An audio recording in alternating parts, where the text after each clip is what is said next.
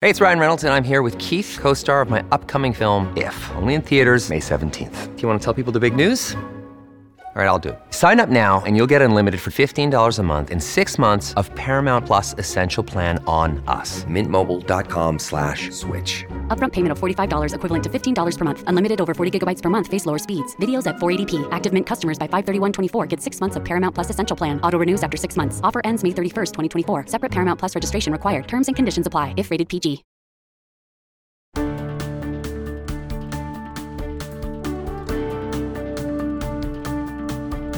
This year, Americans will head to the polls once again for the 60th U.S. presidential election. But before this happens, our neighbors to the south will elect their next president. This year, Mexico is likely to make history by electing their first ever female president, as both frontrunners are women. But on top of being a symbolic milestone, experts note that this cycle in particular is a crucial moment for democracy as a whole in Latin America. For 70 years, Mexico had a one party system in which the same party held power until 2000. That was when the first major clean elections took place in the government and a shift in the system happened. What's happening now in Mexico that makes the upcoming elections interesting is a series of attempts by people in power to undermine the independence of the National Electoral Institute and the context in which the upcoming presidential elections will take place. That's Tamara Tarasuk Broner, the Rule of Law Program Director at the Inter American Dialogue, a U.S. think tank focusing on issues in Latin America and the Caribbean. Tarasuk Broner says the goal of this program is to support public policies that strengthen democracy in the region, and Mexico is a key part of this. Mexico is an extremely important country for the region and it's important because it's bordering the United States. It's important because it's one of the top economies in the region. And it could play a fundamental leading role in the region if it adopts non ideological foreign policy that is respectful of basic principles and democracy and rights. The two frontrunners in this race are Claudia Sheinbaum and Xochitl Galvez.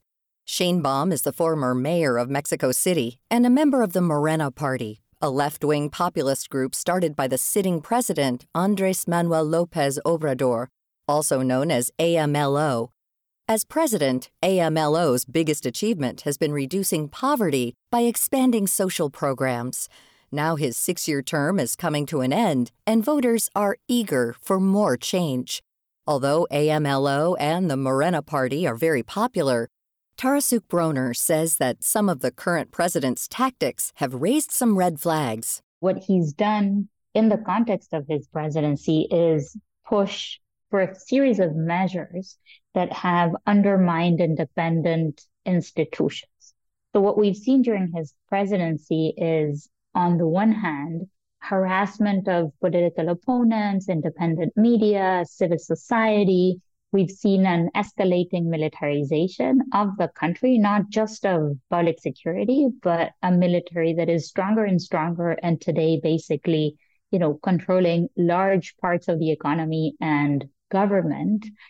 And we've also seen a series of attempts to undermine independent institutions linked to access to information, the judiciary and the National Electoral Institute that has the responsibility to oversee and implement elections in the country. AMLO has strongly backed Sheinbaum, who's currently leading in the polls and is favored to win the presidency. However, this predominance raises some concerns amongst experts. The problem is that we have a president that has followed an authoritarian playbook that we've seen in the region elsewhere, with someone that comes to power through elections, but once in power, he's turned his back on these basic democratic guarantees like you know an independent press or civil society or judicial independence or an electoral autonomy. And this creates a context in which it's going to be hard for these elections to take place in a completely fair playing field in particular because this is the first time since the year 2000 when Mexico voted to end the 70 years of one party rule, in which the state is actively supporting the ruling party's candidate, which is the Mexico City mayor. She's Claudia Sheinbaum and she's López Obrador's political heir. And she will benefit from government resources and media access in a context in which you don't have an electoral institution that is strong enough to actually level that playing field. On the other side, Shane Baum's leading opponent, Xochitl Galvez, faces a number of unique challenges in this year's race. Well, I think the key thing to know about Xochitl Galvez is she's also a technocrat that knows, you know, she has a lot of government experience. She has her indigenous origins, that she is has studied and she is and she has expertise on technical issues, but she faces a huge challenge, which is leading a very diverse coalition. A former senator, Galvez now leads the coalition called Broad Front for Mexico. But this isn't your typical political party. Instead, the group is made up of three different Mexican political parties from across the ideological spectrum one uphill battle will be Galvez's ability to rally these groups together to support her candidacy. And the other thing that I think is important about this election is that it's very likely that Mexico is going to have its first female president this year. But there is still uncertainty about what the future of women's rights in Mexico is going to be, even in that scenario, because neither candidate has done much to champion the cause of women and women's issues in their past government and non government experience. On top of a new president, this year's election cycle in Mexico will also see an entirely new Congress. With all of these positions up for grabs, some key public policy changes will likely be put in place. But why should Americans care about the political changes happening in Mexico? The truth is that complex interdependence with Mexico is an irreversible reality and it's a result of millions of individual decisions by migrants, by investors, by employers, by consumers, all of them more important than public officials in shaping the relationship. That the flow of people, capital, goods, services, and ideas back and forth across the border in terms of millions of people on a daily basis is uh, something that's been going on for decades. That's Abraham Lowenthal, Professor Emeritus of International Relations at the University of Southern California. Lowenthal founded the Latin American program at the Woodrow Wilson Center, in addition to creating the Inter American Dialogue and the Pacific Council. Most of the relationship between Mexico and the United States is not only close, but it's mutually beneficial and it's positive impacts on both sides of the border. This is not just a question of rhetoric or culture in the economy, Mexico has displaced China as the largest export market of the United States. It accounts the, the trade between the United States and Mexico accounts for 15% of all U.S. trade going out, and it's Mexican labor in the United States. The immigrant labor is a major contributor to U.S. economic growth.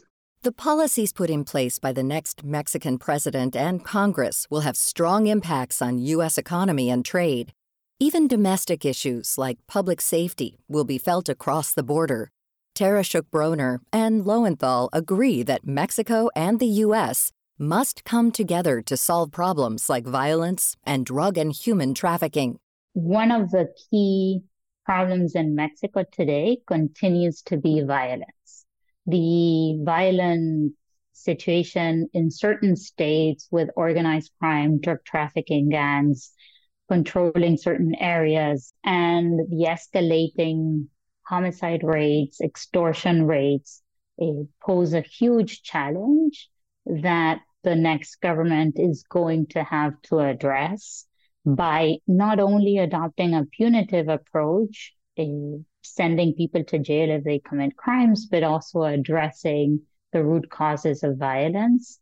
And for that, you need a very clear coordination with US authorities and other governments in the region, because what we're seeing is an expansion of organized crime networks throughout the region.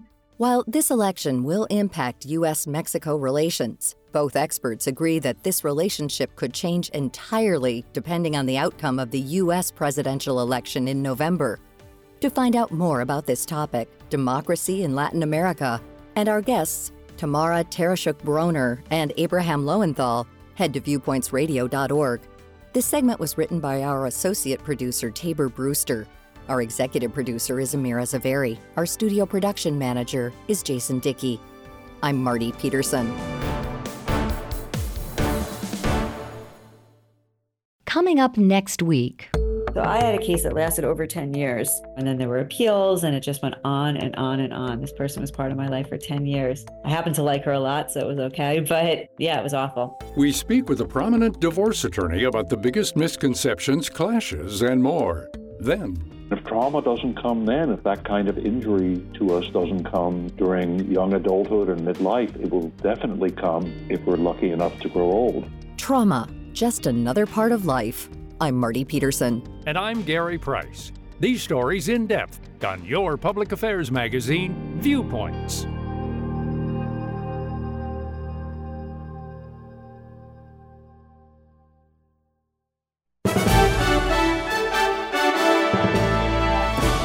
That's Viewpoints for this week.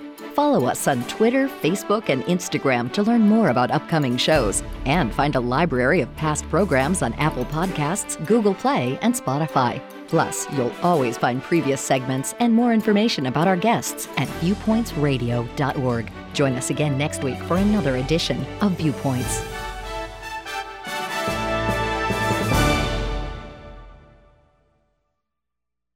Our kids have said to us since we moved to Minnesota, we are far more active than we've ever been anywhere else we've ever lived. Moving to Minnesota opened up a lot of doors for us. Just this overall sense of community, of values that, you know, Minnesotans have. It's a real accepting, loving community, especially with two young kids. See what makes Minnesota the star of the North. New residents share why they love calling it home at exploreminnesota.com slash live.